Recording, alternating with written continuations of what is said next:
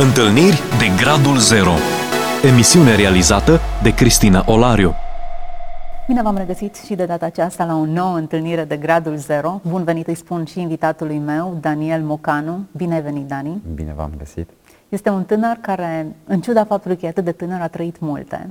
A fost diagnosticat cu cancer, a luptat cu această boală și are o mărturie frumoasă de împărtășit cu noi. Este căsătorit. Daniel, du în povestea ta. Hai să aflăm puțin cine ești tu, de fapt, dincolo de cămașa în caroul pe care o porți. Ca și proveniență, provin din localitatea Deta. Am copilărit într-o familie de creștini pentecostali și pot să spun că nu mi-a plăcut. nu am considerat-o ca un privilegiu neapărat din partea lui Dumnezeu, cum am născut într-o familie de creștini de Chiar ce nu? Dacă, Ți-a fost greu? Au fost prea uh, multe reguli și restricții? Părinții mei uh, aveau dorința aceasta să fim la casa lui Dumnezeu, să fim la biserică ori de câte ori era program. Și țin minte că și acum îi spuneam mamei mele la un moment dat, și dacă plouă cu meteorist, tot ne duci la biserică. și asta nu îmi plăcea deloc. Crescând la 10, 11, 12 ani deja, în mintea mea mă gândeam că plec eu de acasă și nu mai dau veci pe la biserică. Dar planul lui Dumnezeu a fost altul. Încet, încet, crescând, am început să mă apropii în felul în care puteam eu să mă apropii de Dumnezeu ca și copil și în ciuda problemelor de sănătate, deoarece am fost mai bolnăvicios din copilărie, tot am avut probleme cu bronșitele, cu pneumoniile, la, chiar și în prezent. Deci, uh, decât să iau o medicamente, mai bine fac injecții, că știu că trece mai repede, deci am ajuns să iau o injecție ca și cum aș lua un medicament oarecare. Deci nu mi-e mai frică de nicio injecție. de absolut niciun ac. Și atunci, cu timpul crescând, am avut, am simțit acele probleme de respirație. Uh, de prin clasa 7 a 8 aproximativ. Deci, uh, nici școala generală în orice caz, nu mai mi-aduc aminte anul exact, dar uh, simțind probleme în respirație, părinții mei m-au dus la un medic specialist la Timișoara, la Victor Babeș, la domnul doctor Voicu Tudorache. Și nefăcând uh, un tomograf, am făcut doar o spirometrie care îți spune mai exact capacitatea pulmonară, medicii s-au gândit că am astm. Și mi-au dat spray. M-am mai dus după, cred că o lună sau două m-am dus din nou să verific dacă s-a schimbat ceva și în continuare mi-au dat acele spray-uri după vreo trei luni de zile, deci perioada în care am luat acel tratament, din câte mi-aduc aminte, am renunțat să-l mai iau din pricina substanțelor pe care le conținea, și anume cortizonul, știind că afectează fertilitatea, eu mă gândeam pe viitor, Doamne, eu vreau să am copii. La ce vârstă? Să... Asta era cam 15 ani deja. Deja te gândeai la copiii pe care da, le avea. Da, deci m-am gândit la, și la lucrul acesta. Și atunci am renunțat să-l mai iau. Ori trecut vreo 2 ani de zile, între timp m-am căsătorit, în anul, chiar în anul 2015 m-am și căsătorit și problemele au început să se agraveze în momentul în care mă îmbolnăveam. În momentul în care mă îmbolnăveam, aveam acele secreții și efectiv mă astupau. Deci Respectiv, mai... făceai o răceală sau... Eh, da, dacă oh. răceam un pic, uh-huh. tumora pe care am avut-o eu a fost o tumoră malignă pe trahee. Uh-huh. Și atunci mi-a ocupat circa 70% din trahee. Mm. Și deci eu respiram 30% normal. Nu simțeam o mare diferență doar în momentul în care făceam cel mai mic efort. La cel mai mic efort simțeam faptul că este ceva în neregulă. Dar dacă stăteam și nu făceam nimica, nu puteam să zic că este ceva foarte sesizabil. Și în uh, anul 2017 am fost uh, cu un frate din Serbia, într-o localitate Caranovac. Și chiar când am ajuns în acea localitate, fiind un picuț răcit, am început să expectorez secreții cu sânge. Și în momentul acela m-am speriat. Ajungând la DETA, după acea perioadă de aproximativ 3 zile, am dus la spital, mi-au făcut ei ceva injecții, nu mai știu ce anume, și n-am mai eliminat, n-am mai eliminat acele secreții cu sânge. Ulterior am simțit mai bine, dar uh, prin luna aprilie m-am îmbolnăvit, uh, țin minte că un frate venise la noi în vizită la biserică și spunea că el a fost în Canada și în Canada nu e medicina ca și la noi. Spunea că acolo de regulă dacă te îmbolnăvești, te trimite acasă să bei apă cu gheață o săptămână de zile și dacă nu-ți trece să te reîntorci. Și am luat-o de bun, gândindu-mă că totuși poate funcționează și cui pe cui. și după ce am luat uh, apă rece o zi, a fost terminat. m-am dus la spital și m-am internat, uh, chiar dacă inițial fusesem cu aproximativ 3 zile, 4 zile, fusesem înainte și nu au vrut să mă interneze ei, dar nu am vrut. Cum ziceam că m-am simțit un pic răcit, m-am dus și nu am vrut să mă interneze, am zis că mă așteaptă soția. Zic eu nu stau aici la spital. Și doamna doctor Ramona era atunci la Victor Babeș, a rămas surprinsă. Cum? Uite-te, ești răcit și nu vrei să rămâi internat, nu ești conștient. Zic, nu, pe mine mă așteaptă soția acasă și trebuie să mă duc. Și după ce am încercat acea, acel experiment cu apă cu gheață, m-am dus de bunăvoie. Deja nu mai... Am început din nou să expectorez sânge și mi-au făcut analizele clasice, m-am internat marți, mi-au făcut acele analize clasice, spirometrie, m-am pus să suflu și eu descoperit uh, acea capacitate pulmonară de suflu, nu știu exact în ce se măsoară, valoarea normală era în jur de 80 și eu aveam 24. Mm. Și spuneau că nu e normal să ai această valoare doar dacă ești într-o criză de astm. Și mi-au dat cu un spray Ventolin, care e, e dedicat asmaticilor sau celor cu probleme în respirație. Mi-au dat de trei ori și m-au pus din nou să suflu. Practic la astm ce se întâmplă? Tubul traheal începe să se, să se contracte. Și în momentul în care îți dă acel spray Ventolin, ea se dilată și poți respira din nou normal. Și mi-au dat de trei ori, așa cum am spus, dar nu s-a făcut nicio modificare. Și Bănuiau că e vorba de mm, o s-au gândit, mm, s-au gândit că poate am înghițit ceva și nu vreau să spun. și s-au gândit să-mi facă tomograf să vadă mai exact ce este. Da. Marți mi-au făcut tomograful și au rămas efectiv uh, șocați, na, văzând că de fapt este o tumoră și păreau într-adevăr uh, îngrijorați pentru că era situația complicată. Cât era de mare? În centimetri nu știu să vă spun, uh, undeva poate la 3 cm, 2-3 cm. Oricum, obtura o parte Deci circa 70% uh-huh. din mhm. trahee. Și efectiv respiram foarte greu la depunerea efortului.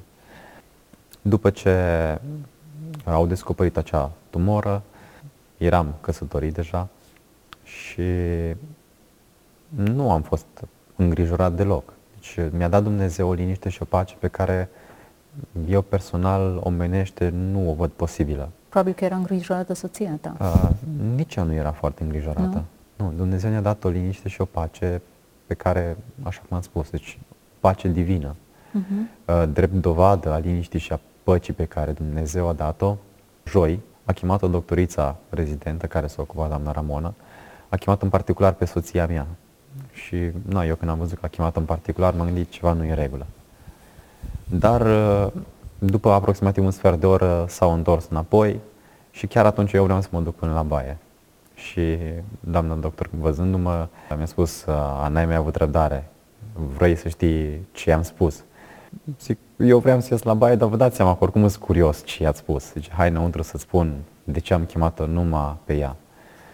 Și ne-am dus înăuntru, și mi-a spus, i-am chemat-o numai pe ea, pentru că am vrut să fiu sigură că răspunsul pe care îl aflu de la ea nu o să fie influențat de tine cu nimic.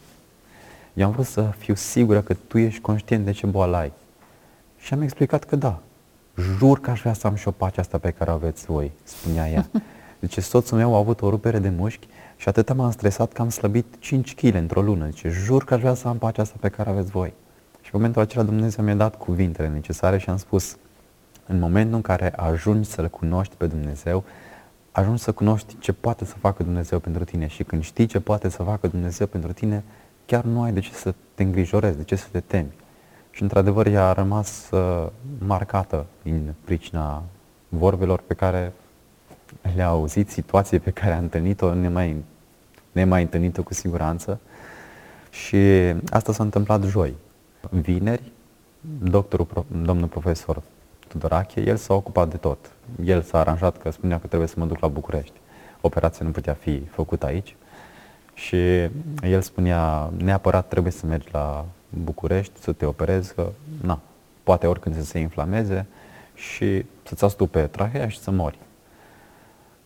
Nu, mie nu mi se părea atât de gravă situația. Deci, cum spuneam, Dumnezeu mi-a dat liniște și pace. Nu pot să spun că eu eram prea din pricina puterilor mele sau resurselor financiare pe care le am sau cunoștințelor. Că, de regulă, lucrurile astea poate să mai dau un pic de siguranță, dar nu aveam nici resurse, nici cunoștințe, deci nu aveam nimic care să mă bazez în afară de Dumnezeu. Și domnul profesor, el s-a ocupat de tot, el a sunat la București, la medicul care a trebuit să mă opereze, au fost doi, domnul doctor Paleru și domnul doctor Alexe, la spitalul Marius Nasta din București. Și vineri când să plecăm, ei se întrebau cu ce mergi. Zic, eu sunt student, nicio problemă, am gratis cu trenul, pot să mă duc cu trenul. Și mă chemase domnul doctor, domnul profesor Tudorache, m-a chemat în biroul dânsul și lucru pe care eu personal nu l-am auzit niciodată și nici nu știu dacă o să mai aud prea curând lucrul acesta. Nu ne cunoșteam, dar Dumnezeu așa i-a pus pe inimă, mi-a întins un plic și mi-a spus ăștia o să-ți folosească pentru drum, o să mai faci un tomograf, dar de data asta cu substanțe de contrast și ce o să mai ai nevoie. Și domnul doctor mi-a dat un plic 1000 de lei, hm. lucru pe care cum mai spuneam, nu l-am auzit și eu n-am dat niciun ban la niciun doctor pentru că eu sunt de principiu că mita strică inima. Așa spune și Biblia. Și în momentele acelea am fost de plin încredințat că este voia lui Dumnezeu să trec prin ceea ce trec și să ajung și la București. Și într-adevăr, am ajuns și la București. A fost dificil, a fost greu. Ce urma să vină. Nu eram conștient într-adevăr de ce urma să vină, dar m-am încrezut în Dumnezeu. La București, într-adevăr, m-am întâlnit cu un băiat care venea de la Sibiu, provenea din familia de pocăiți, adică mama lui și sora lui erau întorși la Domnul, dar el și tatălui nu, nu vreau să, să-L accepte pe Dumnezeu în viața lor. Și el era conștient de faptul că a ajuns în situația în care a ajuns pentru că nu a vrut să-L primească pe Dumnezeu și băiatul avea 19 ani. Și i-am spus, Dumnezeu te-a adus pe tine de la Sibiu aici, pe mine de la București, să spun că Dumnezeu te iubește și te vrea pentru El. Și el a conștientizat lucrul acesta. Acum să vă spun ce a fost în inima lui, nu știu, dar uh, la aproximativ trei zile a murit. Hmm. L-ați prins uh, pe ultima sută de metri. Da. Cum spuneam, au fost momente dificile. După ce am fost operat, Uh, a fost nevoie de o intervenție mai complicată, a trebuit să se intervină in, pe, printre mușchii intercostali și am o operație de aproximativ 15 cm, 20 chiar de centimetri, deci o operație serioasă care mă afectează uneori la efort. Dacă fac efort cu partea dreaptă a corpului, cu mâna dreaptă mai exact, simt ulterior durere din pricina faptului că au trebuit, a fost necesar să-mi despartă coastele. Uh-huh. Și intervenția, efectiv au intervenit pe aici, mi-au uh, secționat circa 4 cm de trahee, au unit-o la loc și au cusut-o. Și ca să-și iau o măsură de protecție, în faptul că eu nu voi da capul pe spate, să rup traheea, ceea ce au cusut ei, mi-au cusut bărbia în piept. Și ah, capul plecat. Da, a trebuit să stau. Aveam distanță de, cât să vă zic, un 5-6 cm. Și efectiv o dureri cumplite am avut. Uh, mi s-au atrofiat mușchii de la gât mm. Și un mm. junghi în spate. După șase zile, după ce mi-au tăiat tațele, n-am mai putut să ridic, n-am mai fost în stare să ridic capul. Efectiv, mi-am ridicat cu mâna așa, nu mai, mm. nu mai puteam. Mm-hmm. Și lucrurile au fost complicate după operație a apărut un cheag în dreptul plămânului, aproximativ 10-11 uh, cm, cred că avea cheagul după ce vedeam eu la radiografie. Că veneau doctorii și îmi făceau o radiografie în pat, îmi punea ceva pe spate, veneau cu aparatul deasupra mea, na, nu puteam să, după ce m-a operat. Și vedeam aproape în fiecare zi că este ceva neregulă, dar nu știam ce. Abia a patra, cincea zi am aflat că de fapt s-au complicat lucrurile. În momentele acelea am căzut în deznădejde. Nu știam care este planul lui Dumnezeu, dar efectiv am căzut în deznădejde și nu știam ce să mai fac. În situația în care eram cusut cu bărbia în piept, durerile pe care le aveam, durere așa încât luam morfină. Deci parcă nici nu simțeam operația cât mă doare, așa cât mă durea junghiul pe care l-aveam în spate și durerea pe care o aveam la mușchii de la gât. Într-un final Dumnezeu a îngăduit să trec și prin acea a doua intervenție, dar Dumnezeu așa a lucrat de minunat încât uh, nu m-au anesteziat total, deci asta era teama mea, că nu o să dorm și eu o să trebuiască să stau cu dureri, o să simt și ce o să fie.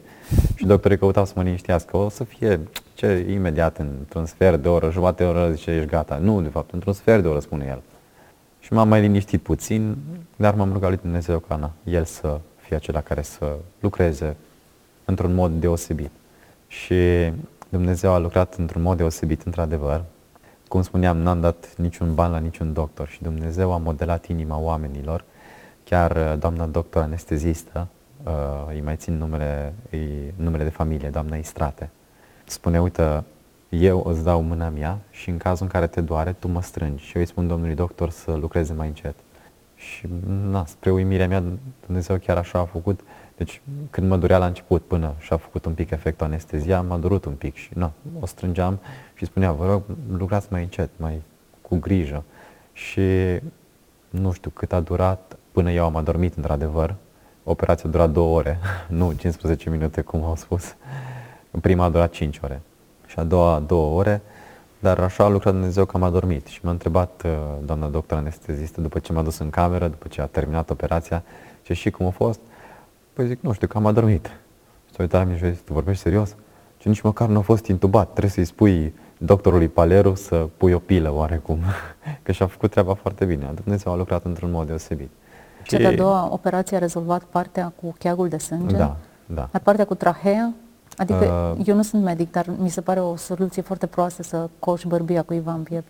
A fost o soluție bună din pricina faptului că dacă eu dădeam capul cumva pe spate în somn, poate, rupeam trahea și trebuia să intervine din nou să facă și dacă acea operație. Un... Bun, nu vin cu soluții, nu sunt în domeniul categoric. nu, deci trebuia să stea efectiv trahea cât mai uh, apropiată. Uh-huh. Eu, în, în momentul de față, ca urmări, nu mai pot să dau capul pe spate să nu ne arăți. Nu, păi nu mai pot. Deci nu pot să dau cap pe spate ca de obicei. Am înțeles.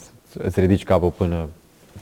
Și atunci nu pot să... Dar e ceva nesesizabil din Așa punctul meu de vedere, că nu, nu sunt nevoit să dau capul pe spate, să mă uit în cer tot timpul și mai mult.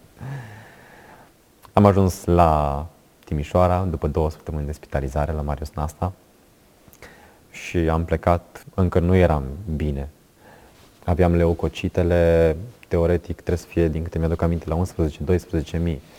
Și eu când m-am internat aveam vreo 28 de mii, deci însemna o infecție foarte severă. Și când uh, m-au externat de la Marius Nasta aveam încă 18 mii. Și ei n-au vrut să-mi dea drumul, dar eu vreau să plec. Tata venise după mine, tatăl meu venise după mine de la DETA și m-a luat el cu mașina și na. Au vorbit medicii de la București cu medicii de la Timișoara și când am plecat de la București, am ajuns acasă și dimineața m-am dus la Victor Babeș din nou. Și Dumnezeu a lucrat deosebit și acolo. Spitalul încă nu era renovat. Și condițiile erau, cum și știu majoritatea oamenilor, cam neigienice, aș putea spune. Și doamna doctor Ramona a lucrat Dumnezeu prin ea într-un mod deosebit. Și ea a discutat pentru, pentru mine ca să mă ducă la secția de chirurgie toracică, deoarece eram și operat. Am plecat cu mai multe probleme, aveam și pneumotorax, este un fel de un lichid sau ceva între uh, plămâni și pleură și trebuia eliminat. Am venit la Victor Babeș și au încercat să-mi facă puncții și să-mi scoată acel lichid de acolo. Nu au reușit. După vreo 5 zile m-au transferat la clinicile noi, și acolo am mai stat încă vreo săptămână, dar am suferit o altă intervenție ca să-mi pună un tub de drenă și să dreneze ce este acolo. Și n-am mai vrut să intervină, că spuneau ei că poate să-mi traumatizeze trahea. Și n-au mai intervenit prea mult. Și ulterior au venit rezultatul, uh, între timp venise, când eram la București, venise rezultatul și era cancer de gradul 2. Dar eu nu am știut de-abia când eram la Victor Babeș, la chirurgie toracică, de-abia atunci am aflat. Am realizat într-adevăr că nu știam. Am auzit că, că au descoperit acele celule de carcinoma adenoid chistic și nu am fost foarte conștient de ce înseamnă asta. După aceea când am aflat, prima zi a fost greu. Când am aflat că am cancer, într-adevăr cancer, a fost iar deznădăjduit, dar uh, a fost o zi. Și după aceea am început încet, încet să mă încredințez în brațul lui Dumnezeu. La urma urmei, Apostol Pavel spunea, pentru mine a trăi este Hristos și a muri este un câștig. Și înainte să fie toată treaba asta cu cancerul, am spus și eu cuvintele astea. Și Dumnezeu m-a ajutat într-adevăr să-mi las viața în mâna Lui. Când am ajuns la București după o lună, eu trebuia deja să am medic, oncolog. Dar neștiind cum uh, sunt procedurile și toate lucrurile astea, am ezitat, am ezitat, nici nu am știut ce să fac, cum să fac. După o lună de zile m-am dus din nou la Marius Nasta, din nou, să fac o bronhoscopie, să verifice cum e operația, cum e situația. Lucrurile, lucrurile erau bune, dar m-au întrebat de ce, care ți este medicul oncolog. Păi zic, încă nu am. Ce nu-i bine. Când ajungi la Timișoara, primul lucru pe care îl faci, te duci și îți iei medic oncolog. Nu trebuie să faci și chimioterapie și radioterapie, ci nici nu încape îndoială. Deci nu se pune problema de treaba asta. Eu am auzit că e foarte dificilă și grea acea chimioterapie și m-am rugat lui Dumnezeu și am zis, Doamne, știu că Tu poți să vindeci complet și fără chimioterapie și radioterapie.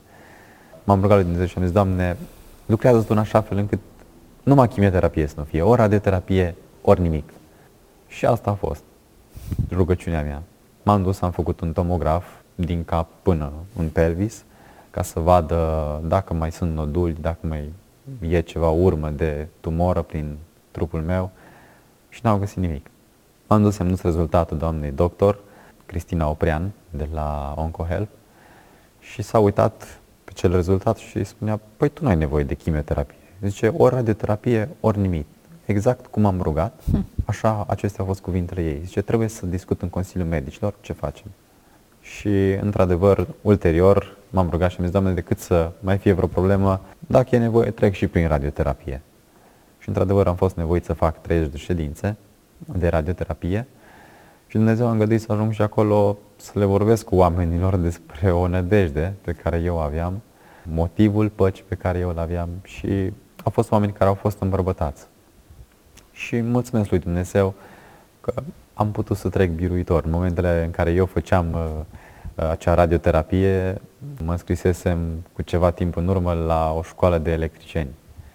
Și în timpul în care eu făceam uh, acea radioterapie, nu de foarte mult timp operat, eu făceam și practică pentru partea de electrică. Dumnezeu mi-a întărit trupul într-un mod deosebit, deci nici nu mă așteptam. Oameni din jurul meu au rămas uimiți și spuneau, măi, trebuie să ai grijă. Dar, mulțumesc lui Dumnezeu, chiar n-am simțit o povară în trupul meu atât de mare încât să... Na, am, m-am ferit adevăr de efort, dar uh, am mers înainte. Și sunt lucruri într-adevăr care au fost grele. Uitându-mă în urmă, pot să văd uh, durerea care a fost, dar uh, uitându-mă într-adevăr ce biruință mi-a dat Dumnezeu, parcă nici n-au fost. Deci așa de repede au trecut și așa de nesemnificative mi se par acum, aș zice că poate acum nu realizez într-adevăr ce s-a întâmplat atunci. Îmi spui biruință, te referi la faptul că ai depășit cancerul și durerea fizică, la ce s-a întâmplat în tine și schimbările care au avut loc, la faptul că ai avut ocazia să împărtășești mărturia ta creștină? Deci prin biruință vreau să spun în primul rând, eu am avut în mintea mea cu mult timp în urmă oare cum aș simți dacă aș avea eu cancer? Pentru că auzeam deja din copilărie se auzea iar de cancer, când auzeai de cancer, chiar îmi spunea la un moment dat un frate, zice, pentru tine nu o să fie, cum zic unii, cancer ca în cer. Că dacă le desparți acest cuvânt, cancer ca în cer, adică te-ai și dus. Și, na, auzind de multe cazuri și rezultatul final al acestei boli, mă întrebam oare cum m-aș simți eu dacă aș avea această boală. Chiar dacă nu vreau să aflu, aflat. am aflat. Și mulțumesc lui Dumnezeu că mi-a dat putere să trec într-un mod deosebit, nu prin tulburare, pentru unii oameni sau pentru majoritatea oamenilor, această boală înseamnă sfârșitul. Într-adevăr, până în momentul de față face victime după victime. Prea puține sunt rezultatele pozitive ca rezultat final al acestei boli. Și Dumnezeu mi-a dat biruință, prin lucrul acesta eu consider o binecuvântare, putând să spun oamenilor despre modul în care Dumnezeu a lucrat în viața mea, chiar deschizându-mi uși și inimi. Deoarece în momentul în care eu le spun oamenilor că am avut cancer, ei deschid ochii și urechile. Cum? Am avut cancer și alții mă compătimesc că na, e o boală grea, deci nu e un lucru ușor. Și eu pot să le spun oamenilor despre bunătatea lui Dumnezeu, despre modul în care Dumnezeu mi-a dat izbăvire și am trecut nu cu teamă, nu cu frica zilei de mâine, ci efectiv am trecut, am trecut prin această boală cu speranță că toate lucrurile sunt în mâna lui Dumnezeu. Și atât eu cât și soția mea am trecut bine prin boală. Chiar dacă au fost, cum spuneam, anumite zile și rare, deci în care poate am picat în deznădejde, dar Dumnezeu ne-a întărit că totuși nu este scopul pentru care ne-am născut. Apostol Pavel, așa cum spuneam, el spunea că cerul e ținta noastră și altfel. Cum ai numi experiența asta? Știi, Avram și patriarhii Bibliei, când treceau prin anumite locuri, dădeau un nume muntelui sau altarului în funcție de experiența pe care ei o traversau. Ceva foarte relevant cu privire la, la ce au trăit ei. Dacă ar fi să dai tu un nume aceste experiențe, care ar fi? Nu m-am gândit, dar eu consider boala asta oricum o binecuvântare. Și o consider o binecuvântare deoarece altfel privesc suferința acum. Nu mai am aceeași teamă, înainte când auzeam că iar am pneumonie sau iar am bronșită, pentru mine era un chin, atât din punct de vedere fizic, dar uh, și psihic. Era, măi, nu, nu mai jucam cu copiii, că na, cum spuneam, din copilărie am avut probleme destul de dese. Alteori au fost de două ori într-o lună am făcut bronșită. N-am scăpat, am făcut o săptămână injecții, am scăpat, a trecut o săptămână de zile și a revenit din nou. și altfel, altfel vezi suferința, nu te mai temi așa de tare cum aș fi temut înainte, că na, obligat, nu încă de fier, să nu mai afecteze nu. cu nimic, să nu mai afecteze cu nimic suferința. Deci este dificil, dar e important cum privești uh-huh. suferința. Este foarte important modul în care privești suferința. Și eu aș fi privit-o cu siguranță. Din exterior o privești cu compătimire și cu, să nu vrei să ai de-a face cu așa ceva. Uh-huh. Dar, uh, surprinzător, Dumnezeu în acele momente de suferință chiar se întinde mâna și te poartă așa ca și pe palme, am spune noi. Te ține, parcă te ține în puf. Deci chiar dacă sunt momente grele, oamenii, cum de cele mai deseori auzim, te duci la cineva să-l îmbărbătezi care e în suferință și te îmbărbătează el pe tine. De fapt, tu din exterior vezi grea suferință, dar când treci prin suferință nu este chiar așa de dificil. Depinde Bă, cu cine o treci. Da, da, bineînțeles. Depinde cu cine dacă o treci. O tre- dacă o treci cu Dumnezeu. Uh-huh. Și cine ești. Dacă ești copilul lui, ai o anumită da. convingere, dacă încă nu ți-ai rezolvat lucrurile, cred că există o teamă justificată. Da, obligat. Daniel, mulțumesc pentru prezența ta în emisiune. M-am bogățit experiența ta. Te-a maturizat această suferință. Siguranță. Și cred că ți-a deschis uh, uși spre multe inimi. Suferința e un limbaj, un limbaj comun, toți trece prin anumite forme de suferință. Iar faptul că tu ai trecut foarte devreme printr-o astfel de experiență îți dă multă greutate în ce ai de spus. Mă rog pentru sănătate de plină Mulțumesc. și impact mai departe. Un aspect care într-adevăr uh, m-a ajutat a fost binecuvântarea soției pe care am avut-o, că a fost alături cu mine în toate aceste mm-hmm. etape și m-a susținut. Dacă nu aș fi avut-o pe ea, mi-ar fi fost mult mai greu, fiind singur. Deci am plecat la București eu și cu ea. Uh-huh. Și, într-adevăr, contează să ai alături, așa cum uh, spune Cuvântul lui Dumnezeu, un partener sau o parteneră care să împărțiți aceleași lucruri, să aveți aceleași convingeri, ajutorul potrivit. Uh-huh.